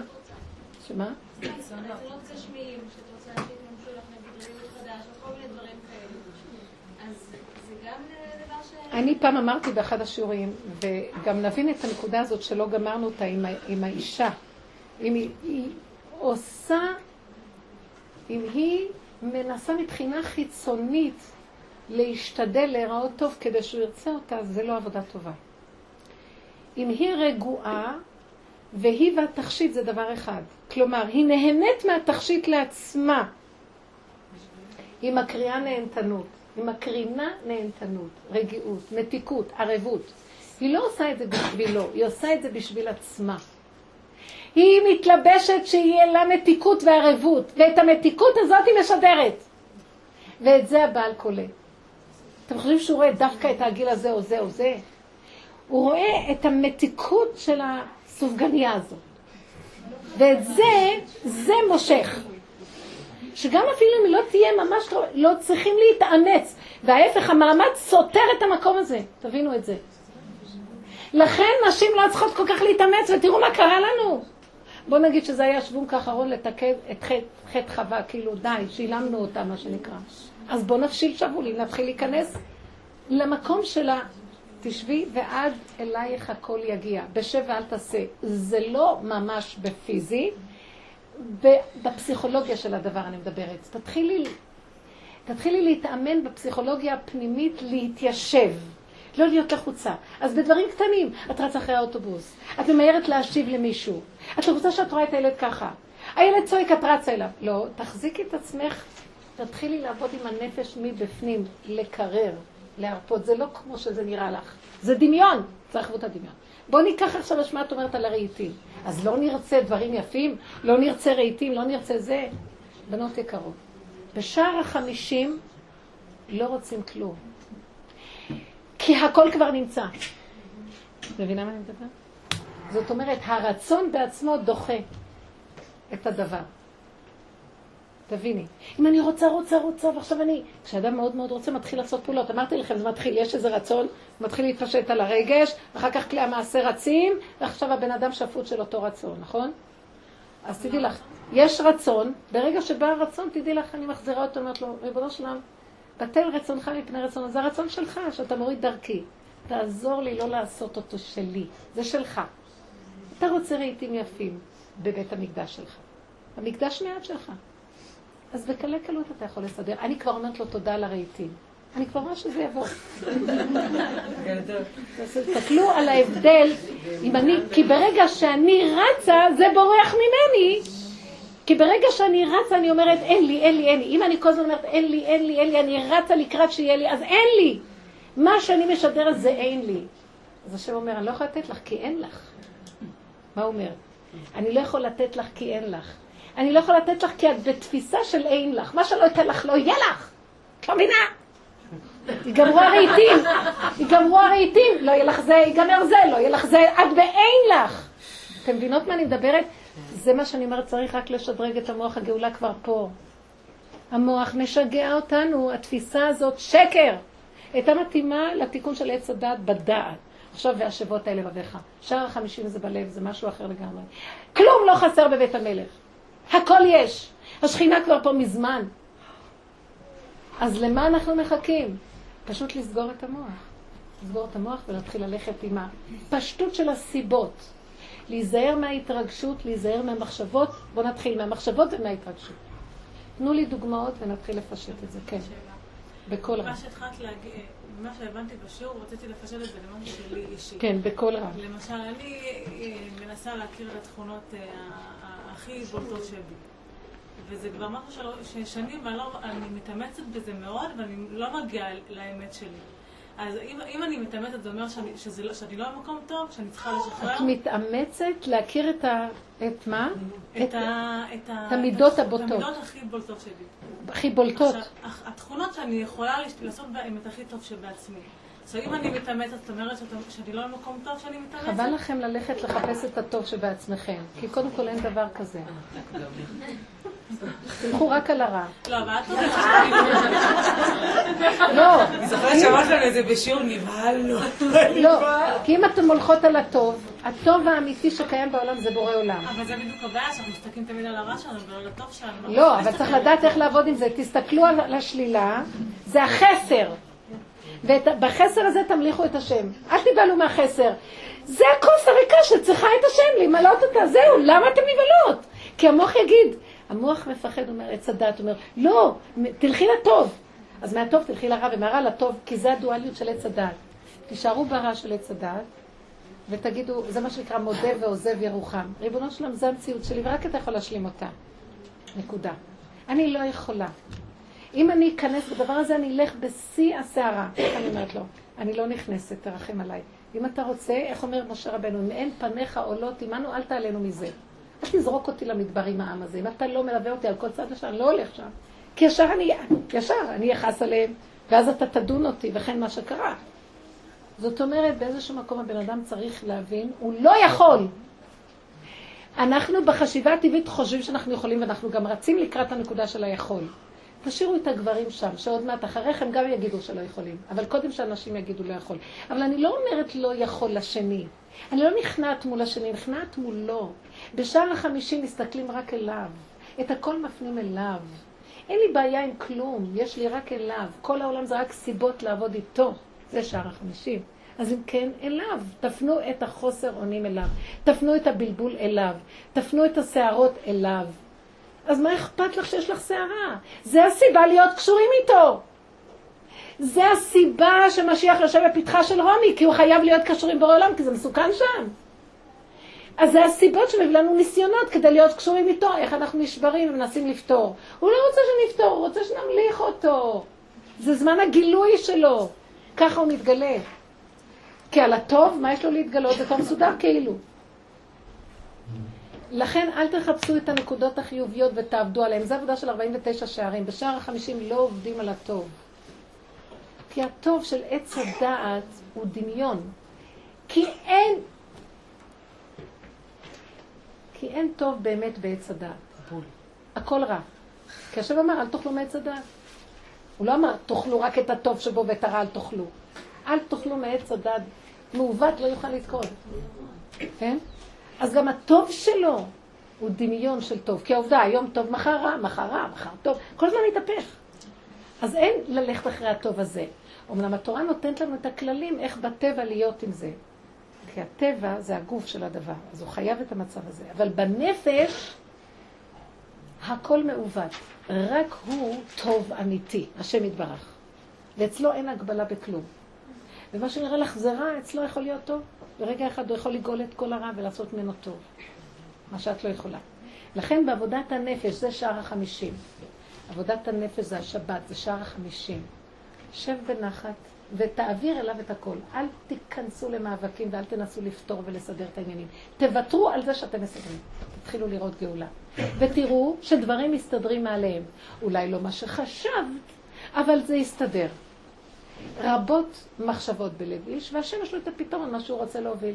אז אולי זה לא כמו מה שאת חשבת, אבל זה יסתדר. אולי תוותרי על מה שאת חושבת.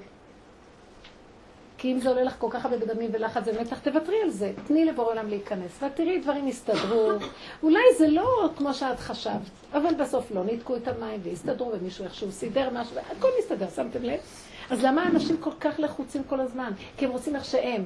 כאילו מה שהם רוצים, זה לא מה שהשם רוצה. הוא רוצה להראות לנו, לא מחשבותיי, מחשבותיכם. אני אראה לכם ישועות בכיוון אחר. קטן, נחמד, מה שאני רוצה, לא כמו שאתם מדומיינים, מי מוכן להיכנע? לא, אנחנו אומרים, לא, לא, לא, לא, אנחנו מה שבטוח בטוח, לא אצלך, לא ברור לנו מה הישועות שלך. הישועות של המוח שלי, זה ברור. שמתם לב שהצער הוא נובע מהמוח שהוא סובר שכך וכך הפתרון ולא כך? והרבה פעמים, מה זה, מה זה גילוי השם? מאיזה נתיב שאף אחד לא חשב, פתאום יש איזו ישועה. משהו לא הגיוני בכלל, שם זה השם. לא ברעש השם. איפה המקום של המחלה? המחלה זה ההתעקשות היתרה בעץ הדת להיות יכול. בסדר? הנה הגדרה. כל פעם שהבן אדם כפייתי ביכול ובכוחנות, בסוף הכוח הזה מכריע אותו והוא נהיה חולה. הוא לא יודע להיכנע ולמסור לבורא עולם את המלכות. אין אמונה. כל החולאים, יסודם חוסר אמונה. נכון. עכשיו שזה כבר ככה, דבר, אז צריכים לפעול. אני לא אמרתי לא לעשות, רק לעשות עם השם. לא לעשות מתוך כוח ולחץ ומתח. לעשות ברכות עם הפה קשור לבורא עולם כל הזמן. זהו. אין לך ברירה. עכשיו זה לאחר מעשה, אז עכשיו צריך כל הזמן להעביר את זה אליו, ואולי יש תקווה. אם הולכים באמונה, כי הרבה פעמים אנשים חולים, אנשים נלחצים מסביב. תשחררי את הלחץ, הלחץ גורם לחולי יותר, מרע לחולה. לחץ מרע לחולה, מתח מרע לחולה. ותעודה לכם, כולנו חולים, אל תחשבו. תתחילו כבר עכשיו לפחד מאוד מהלחץ, מהמתח, מהסערה, מהכעס ומהרוגז. ממש תתעקשו לוותר. לא צריך. אז תראו כמה שזה קשה לוותר, אז זה החולי, אנחנו כפייתיים. המוח הוא כל כך חולה כפייתי. המוח זה איזה סבך של יער שלא קיים בכלל.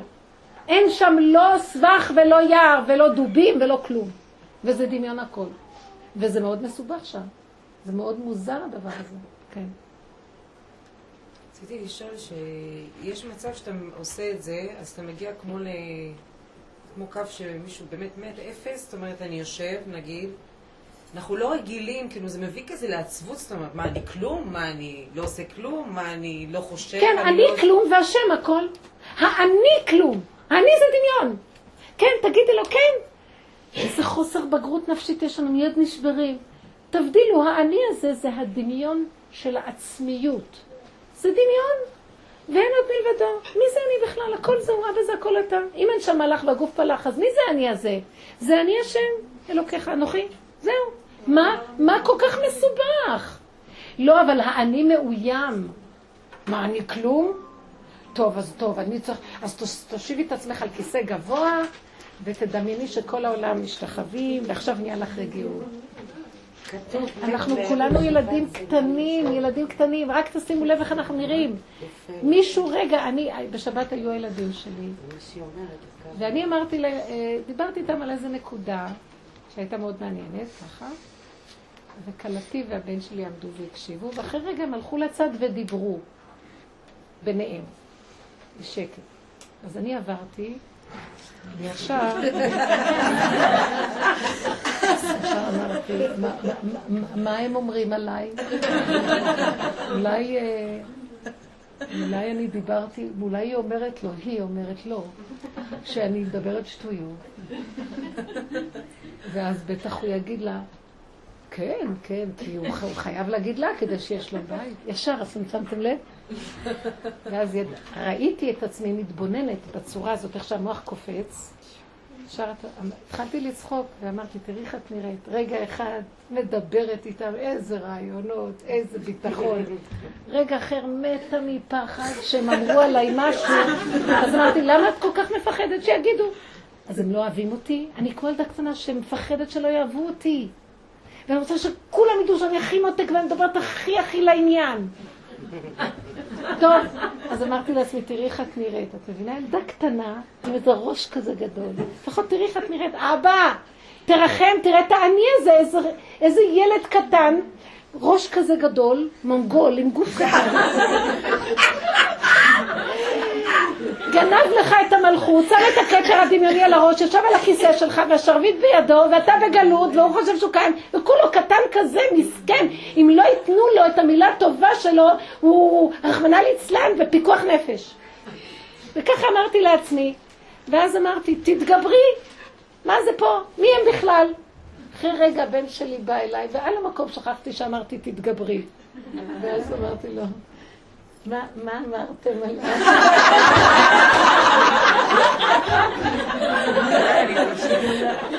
כאב כזה, כאילו טוב, הוא חבר שלי, הוא יגיד לי.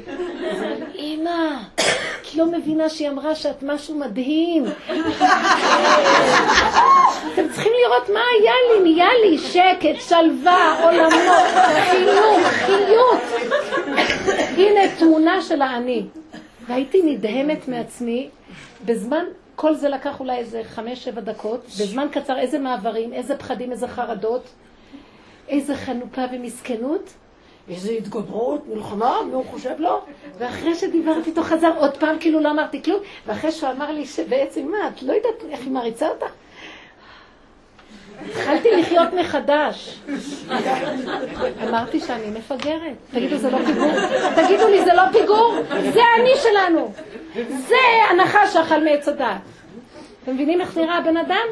כל ימיו תלויים, וכולו מדומיין, בני אדם מתאבדים בגלל הכבוד. חשבו שאמרו עליהם מילה, לא ישנים כל הלילה. רק חושבים מה שהשני חושב שם ולא היה כמעט כלום. מי הם כולם? לב חזק צריך, אתם לא יודעים מה זה, הגאולה זה לסגור את המוח הרשע הזה, השויטה הזה, ו... ואישה צריכה להיות עם לב חזק, חגרה באוזנותיה ותאמץ זרועותיה. זה הכוח של האישה להביא את הגאולה. ותראו איך אנחנו נראות, היא, רק הבעל לא מסתכל עלייך, רק הוא נדמה לך, אפילו את, את בטוחה שכבר יש לו מחשבות עלייך. רק מסכן, הוא פשוט אה, עסוק עוד עם, עם איזה משהו שהיה לו בחוץ ועוד לא השתחרר מאותה אה, תדמית או תמונה, וישר את חושבת שב... שהוא לא סובל אותה, ישר או שיש לו משהו נגדך. מבינות את הגדלות, הגאווה, שהיא בעצם הקטנות של החוסר ביטחון, של הילדותיות, של הכלומניקיות, של האני הזה, אז שירד כבר מהכיסא, ושייתן לקדוש ברוך הוא להתגלות. אבל הרבנית זה בדיוק העניין. שאם את חושבת שאת מסוגלת לשלוט בדבר הזה, אז זה אומר שאת חושבת עוד משהו. בדיוק, גם על זה צחקתי, כי אמרתי, מה, מי הם כולם? ואז אני, ואז אחרי רגע ראיתי שאני לא מסוגלת, ואז מה אמרתי? זה לא, טוב שאת ש... חושבת שאת מסוגלת לשלוט במחשבות האלה, כי זה משהו שהוא טבעי בבן אדם. אני לא יכולה כאילו לשלוט בהם. אני לא יכולה לשלוט לא במחשבות, אני יכולה לנעול. אתם מכירות את זה? לשלוט, אוי ואבוי לכם, אם תיכנסו שם ותשלטו, עוד לא תשלטו על אחת, יבואו עליכם עשרה. אתם בסכנה. מה שתעשו, לסגור. מה זה לסגור? לסגור, להסיח את הדעת, אה, לערוף את הראש, תערפו את הראשים. כן, יש לי גליוטינה דמיונית, אני שמה את הראש בבוקר. לא, ועכשיו מישהו מדבר משהו ואני רוצה לענות, אז אני נזכרתי שאין לי ראש. זה מאוד עוזר לי. רק בשיעורים, זה בשליחות השם כאילו מדבר, אני לא. באמת. פעם הייתי מתווכחת, אומרת דעות, כל, כל פעם אני אומרת לעצמי, למה היא צריכה בכלל להגיד, תראי איך את נראית. טוב לי שראיתי, טוב לי, טוב לי כי הונאתי למען אלמד חוקך, טוב לי שהראית לי איך אני נראית, אבל לא בשביל להגיד את הדיבורים שלי. זה באמת, תבינו את הנקודה. כי מי שרוצה באמת את האמת וגילוי מלכות שמיים, אין שני ראשים במלכות אחת, שזה נופל זה קם. להוריד את הראש. אין. כן. מה הם הילדים שהם קטנים? והם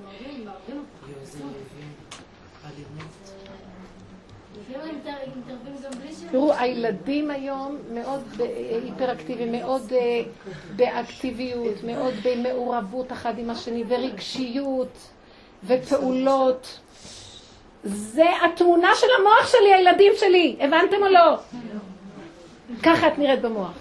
כל היום את רבה עם עצמך, כל היום את רצה, כל היום את חושבת, אני רק אעשה את זה, את, אם היית מתרגמת, מה, את, פעם אחת ישבתי ושמעתי רעש מחריש אוזניים, ולא הבנתי מאיפה זה בא, ואז הבנתי שהשם משמיע לי את מה שקורה לי במוח.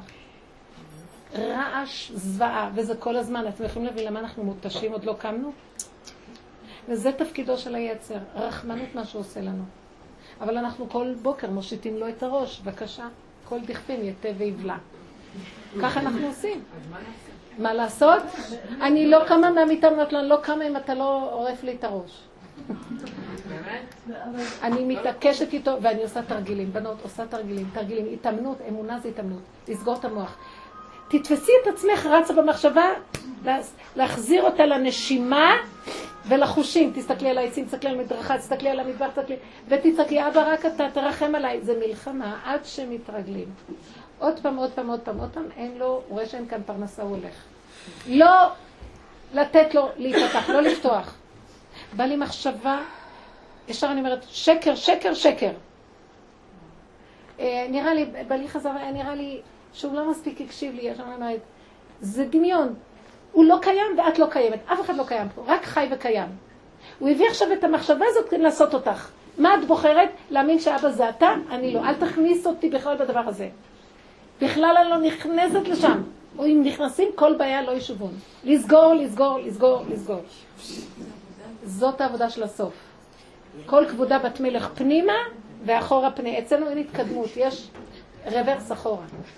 זה ההתקדמות. כן, ואז השטח פנוי, בורא עולם יכול לגאול, להתגלות. אני מפריעה לו. האני, כל התפיסה, השפה הזאת שלנו זה שפת האני. מאוד קשה לדבר את שפת האמת. בלשון הזאת, בלשון של עץ הדת.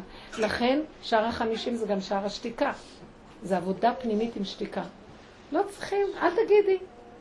לא צריך. הוא עונה, אומר ככה, את לא צריכה לענות לו. הילד עושה את לא צריכה להתערבב.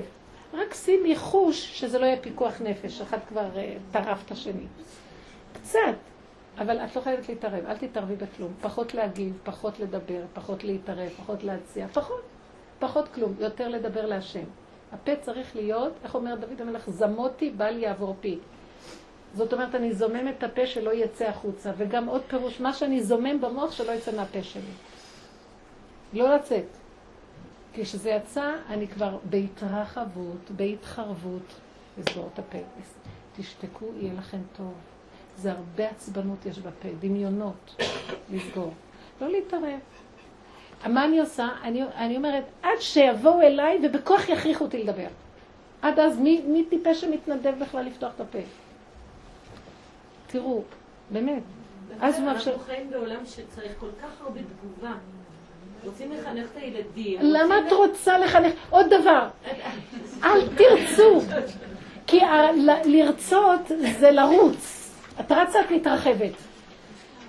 אל תלכו עם הרצוי, תלכו עם המצוי. זה כל כבודה בת מלך פנימה. תוותרי. המוח שיגע אותנו. השכלה שיגעה אותנו. הרעיונות הפסיכולוגיים לחנך את הילדים, שיגעו אותנו. אני לא מחנכת שום דבר. אני אומרת לבורא עולם, ריבונו של עולם, אני אהיה בכלי שלך, רך, רגוע, שלב, דבוק ונאמן לך. והילדים שלך. אני עושה פעולות, אז אם את עושה פעולות ואת ברגיעות עושה פעולות, השם יכול להוציא מהפה שלך, פותח את הפה בחוכמה, ואומרת מילה פה מילה שם, פי הפתחה. זהו, הוא מחנך את הילדים. מה את מחנכת? האני בפעולה זה החורבן.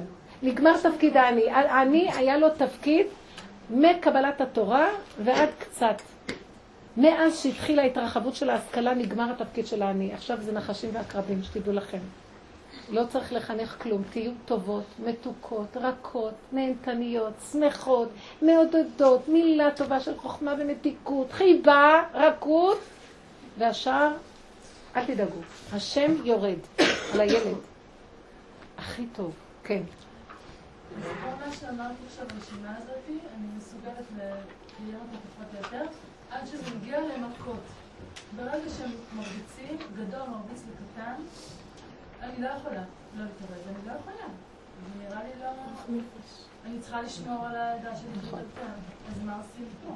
אני אומרת לכם, אמרתי לכם קודם, שהאלימות של הילדים זה האלימות שלי בשכל. תתחילי להבין, חוץ מזה שבאמת צריך לעשות פעולה להפסיק אותם. איזה פעולה? קודם כל תתחילי, תקשיבי. יכול להיות שתתחילי, אם זה פיקוח נפש, תתחילי עם הפעולה להפריד, בלי להתרגש. קר, קר. קחי לו את היד, קחי לו את היד. כן? אז את יכולה, את יכולה להפריד ברכות, כן? תמשכי אותו בחוכמה, תסיכי את דעתו לאיזה דבר אחר. אבל אל תוותרי בשום אופן לעשות חשבון נפש שתראי, אבל תגידי לעצמך, אבל ככה, תמיד תחזרו לעצמכם, כי זה היסוד של איפה השכינה מתיישבת, איפה שאתן עושות חשבון נפש, מודה ועוזב ירוחם. הרחמים מגיעים. תגידי לעצמך, מה שראיתי שם זה מה שקורה אצלי במוח. אני רבה כל היום עם עצמי, ויש לי מחשבות על עצמי אלימות, בלי שתשימו לב.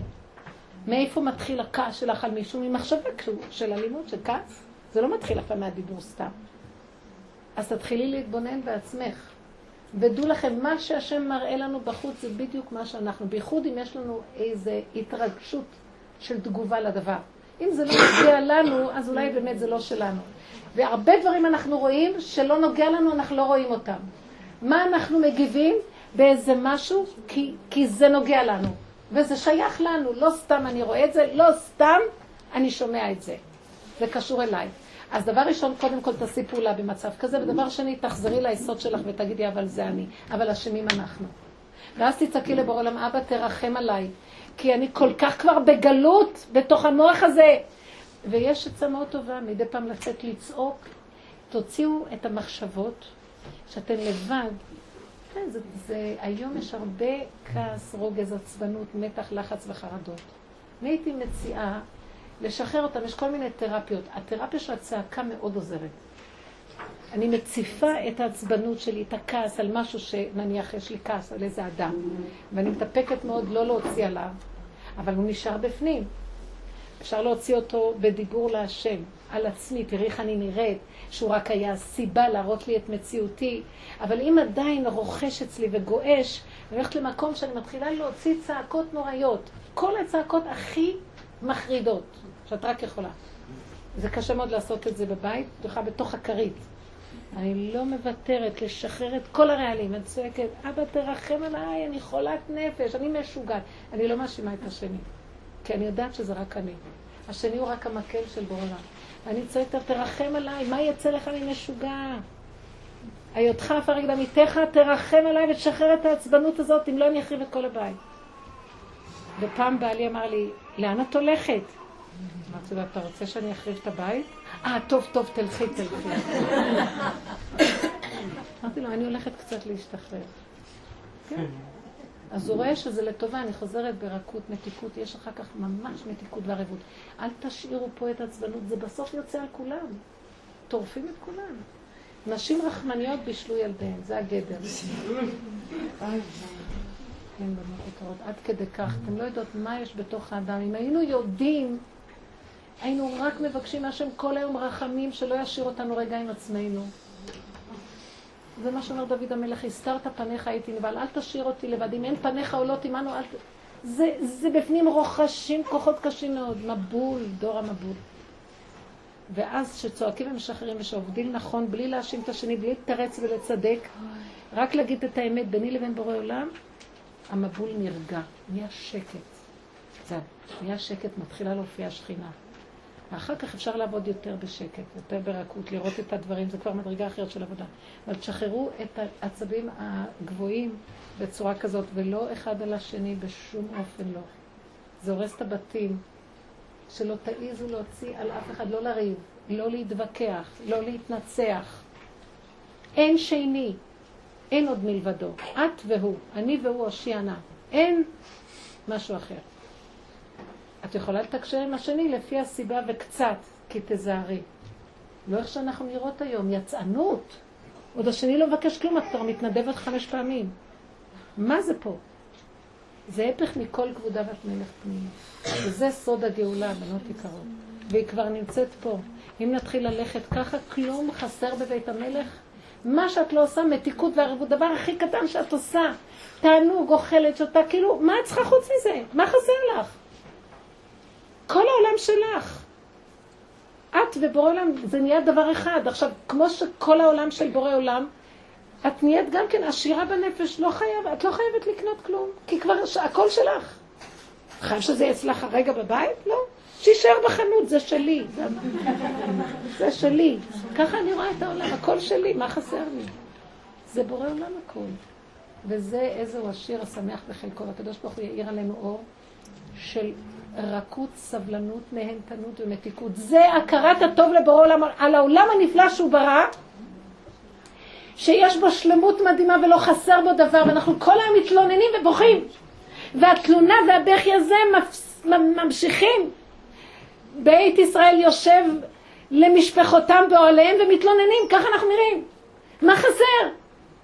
אין הכרת הטוב, אין, אין להגיד לשם תודה, זה השטן הזה שיושב שם בדמות העני, ואף פעם אין לו מספיק. יש לו מנה רוצה 200, ואין אדם מת וחצי תאוותו בידו, וככה אנחנו נראים. וזה הפסיכולוגיה של עץ הדעת, וצריכים לסגור, לסגור, לסגור, לא חסר כלום, ולהיות חזקים, ולהכריח את עצמנו להסתכל ככה על הדברים, עד שזה נהיה עוד פעם, עוד פעם, עוד פעם, עוד פעם, עוד פעם. נופלים קמים, נופלים. אנחנו רגילים כל כך להיות במקום אחר, אבל בדרך שאדם רוצה ללך, מוליכים אותו, פותחים לו ומראים לו את הכיוון הנכון, ושכינה מתגלה. ומתיקות וערבות. שקר כל המריבות, שקר כל השבירות של הבתים, שקר מה שקורה עם הילדים, שקר, זה שטן מחרחר ריב ומרקד. לא חסר דבר. אז זרקו אותו מהתלמוד תורה, שיזרקו. שב בבית, תהנה. קח ספר תקרא, תעשה זה. זה לא סוף העולם. היום אישה דיברה איתי ש... שלא רוצים לקבל את הילד שלה לשנה הבאה. היא הייתה שבועה ורצוצה. אמרתי לה, מה קרה? אם השם הוציא אותו מפה, יש לו כבר מקום אחר. תהיי בסבלנות. רק תגידי תודה להשם יתברך שכל מה שקורה זה תמיד לטובה. וגל עיניי והביטה, ותן לי סבלנות. ותהני מהילד.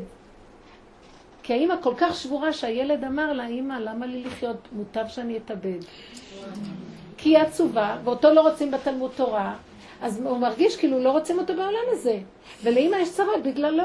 אתם לא מבינים מה שעובר לילדים האלה? תהיי בשמחה. תודי להשם שיש לך ילד. בא כל מיני צרות, זה שקר הצרות האלה, שקר, אין צרות. אין, זה שקר. אנחנו אוהבים את הצרות, חטאנו איתן. ויבוא משיח נגיד, לא מוותרים עליהם. אתם מבינים? כי אם אנחנו לא נעבוד כבר עכשיו לראות שזה דמיון ולפרק, למה שפתאום הוא יבוא זה יקרה? איך? זה לא קורה ברגע אחד, זה עבודה, זה התאמנות. כן? ההפך, כשהוא יבוא זה עוד יותר ייראה מסובך להשתחרר מזה, כי זה תופס חזק. וזאת העבודה שלנו, בנות יקרות. ודעו לכם שזה יעשה אור גדול לבורא עולם. אם אנחנו אנשים, זה מה שהיה בדור מצרים, ככה הן עבדו. וזה היה דור כשר של נשים באותו דור, כי הם הלכו עם חוזק הלב והרימו את הבתים. ממה? גברים היו שבורים כי המוח שיגע את הגברים. מה לנו לחיות? נתאבד. ואנשים אמרו, מה חסר? תראה, יש דגים. והיא הראתה לו שבאמת מתוק לה, היא לא סתם שכנעה אותו מתוך ששיחקה אותה, היא מרירה והיא שיחקה אותה מתיקות. כי את זה מגלים ישר. לא, היא באמת עבדה על זה, זה היה גדלות הנשים באותו דור, ובזכות אותן נשים נגאלו, וגם עתידים להיגאל, וזאת העבודה, והקדוש ברוך הוא יזכר. תודה רבה לך. שנזכה להיפגש בבניין בית המקדש, שהוא כבר בנוי, הוא ירד שלם מהשמיים, הוא כבר בנוי.